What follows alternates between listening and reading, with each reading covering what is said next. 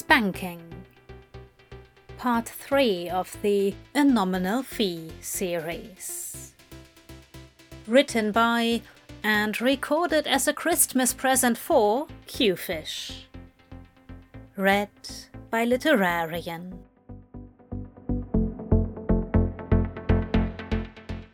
Summary Following Crowley's purchase of Aziraphale's time, Crowley receives his first punishment.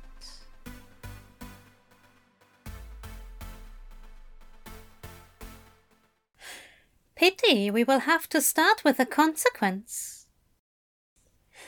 Aziraphale carried his blissed demon upstairs to his tiny flat and into his bedroom. He laid Crowley out on the bed on his back and brushed the hair out of his eyes. I'll be giving you a pass for any infractions this time, darling, but only because it is our first time together. My gracious, I'd thought of it so often, but I never imagined how lovely you would look like this, spread out on my bed. His fingers trailed down from Crowley's forehead until he reached his hand and gave him a little squeeze. Are you with me? With you, Angel. Crowley blinked with a toothy grin. Nowhere else I'd rather be. Aziraphale smiled indulgently, cleaning Crowley with a thought from his earlier dry humping orgasm. I'm inclined to agree.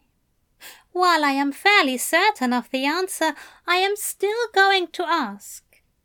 Are you amenable to further sexual activities this evening? As I mentioned, we will be starting with a consequence, and I should explain that I am rather partial to spankings as a punishment. And a reward, if that is something that interests you later. However, after that, I would love to enjoy further intimacies with you.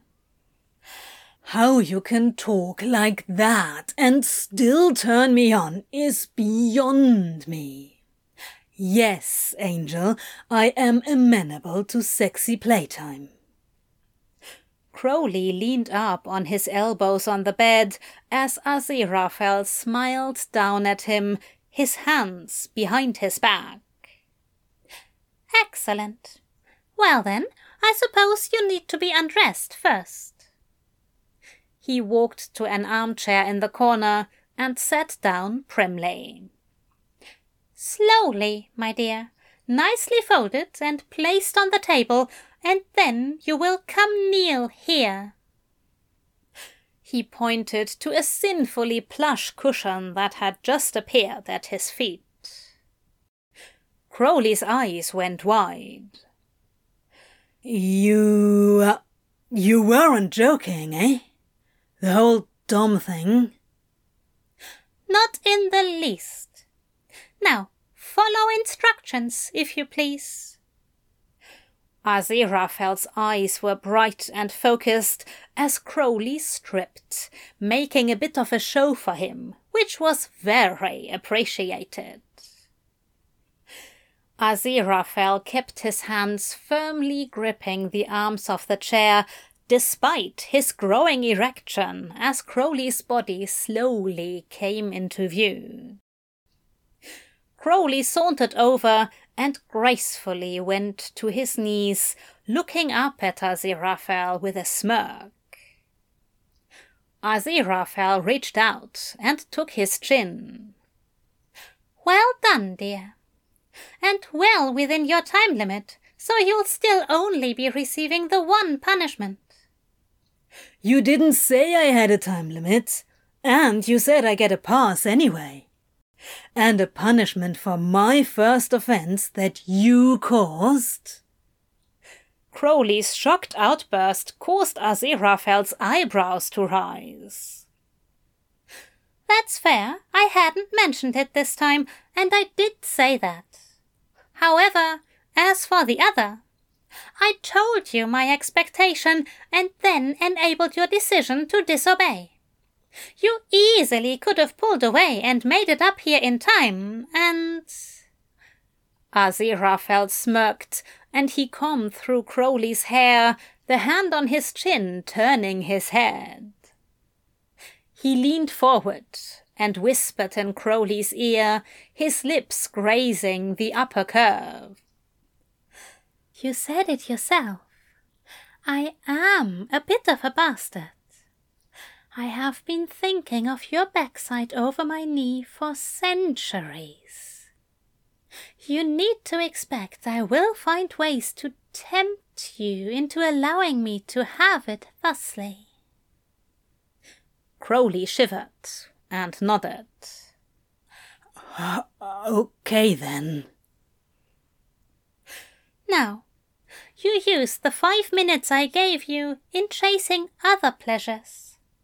As I enjoyed those pleasures along with you immensely, I shall only give you two strikes per minute.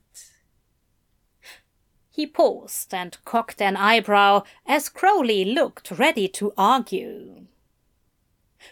Crowley thought better of it, which caused Aziraphale to smile smugly. Oh, well done, my dear. Now, you will count as we go, and if you lose your place, we will start over until you make it to ten properly. Up and over, please. Crowley got into position slowly, looking like he was wondering if this was actually happening or if Aziraphale was pranking him in some way. Aziraphale was patient and waited until he was settled before finally letting go of the arms of the chair. The angel hungrily drank in the expanse of Crowley's back, stretched to lean over his lap, the curve of his buttocks tensed in anticipation, and the thighs leaned against his own shin. He curled his arm over Crowley's back, hooking around his ribs and holding him firmly as he smoothed his hand over his bottom and down his thighs. He sighed. Simply lovely. Imagine how beautiful it will look with my handprints all over it. Crowley opened his mouth to answer, but his breath hitched as Aziraphale's hand came down with a sharp crack. He felt Aziraphale hum as his fingers trailed over the spot. One. There was barely time to feel the air moving behind him as Aziraphale's hand landed again. Two. Three, four, and five came in quick succession before Aziraphale took a moment to graze his fingernails over his handiwork. Lovely. I can actually see some individual finger marks where there is no overlap. Perhaps next time we can attempt to make a pattern of some kind. If you ever choose to be spanked for pleasure, of course. He began again with no warning, now making sure Crowley's entire backside would be covered in red. Crowley wavered, calling out numbers eight and nine. Apparently, being a demon didn't toughen up the arse enough to not feel a good spanking.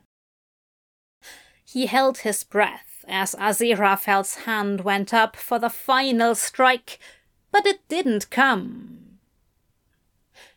You need to breathe, darling. Crowley did as he was told, and as he was exhaling, Aziraphale's hand cracked over his buttocks. Crowley wasn't shaking or crying, but he did seem to be a bit stunned. Aziraphale began cooing over him, praising him. He took note of how Crowley's cock twitched and his breath hitched with each crack. You've done so well for me, darling. You took your consequence perfectly, and I am very proud of you, and incredibly pleased. Crowley began to relax into Aziraphale's hands and words, his muscles releasing. He enjoyed the play of Aziraphale's fingers over him, somehow making the burn of the spanking both lesser and more acute. Oh my goodness, Crowley, you are beautiful. Pinks and reds over your soft skin.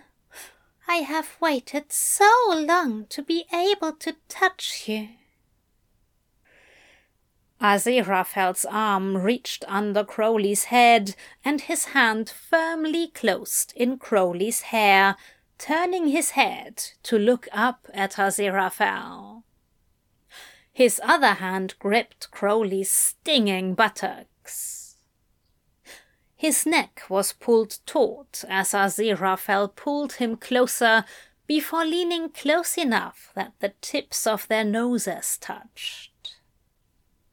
Crowley groaned softly, mindlessly aroused at the words Aziraphale whispered, his voice taking on a low tone he was starting to become familiar with. Oh, darling, I am going to enjoy every inch of you.